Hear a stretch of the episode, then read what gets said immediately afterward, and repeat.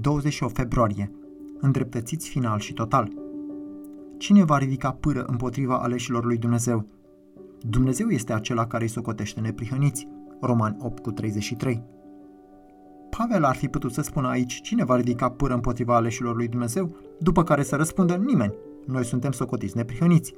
Ar fi fost adevărat, dar nu așa s-a exprimat el. Răspunsul lui este Dumnezeu este acela care îi socotește neprihăniți. Accentul nu este pus pe act, ci pe cel ce acționează. De ce? Pentru că în lumea tribunalelor și a legilor, de unde provine această exprimare, achitarea făcută de un judecător poate fi schimbată de un tribunal superior. Așadar, ce se întâmplă dacă un judecător local te achită când ești vinovat, dar un guvernator are dreptul să aducă acuzații împotriva ta? Ce se întâmplă dacă un guvernator te achită când ești vinovat, dar împăratul poate aduce o acuzație împotriva ta? Iată care este ideea. Nu există niciun tribunal superior lui Dumnezeu. Dacă Dumnezeu este cel care te achită, adică te declară neprihănit sau nevinovat înaintea lui, nimeni nu poate face apel. Nimeni nu poate apela la vreun artificiu tehnic. Nimeni nu poate anula decizia.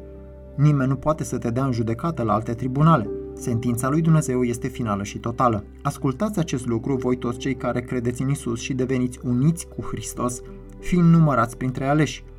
Dumnezeu este cel care vă socotește neprihăniți, nu un judecător omenesc, nu un mare profet, nu un arhanghel din cer, nu, ci Dumnezeu, creatorul lumii și stăpânul tuturor lucrurilor, stăpânul universului și al fiecărei molecule și persoane din el, Dumnezeu este cel care vă socotește neprihăniți.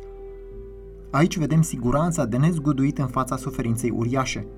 Dacă Dumnezeu este de partea noastră, nimeni nu poate fi împotriva noastră și să aibă succes. Dacă Dumnezeu l-a dat pe Fiul Său pentru noi, El ne va da tot ceea ce este bun.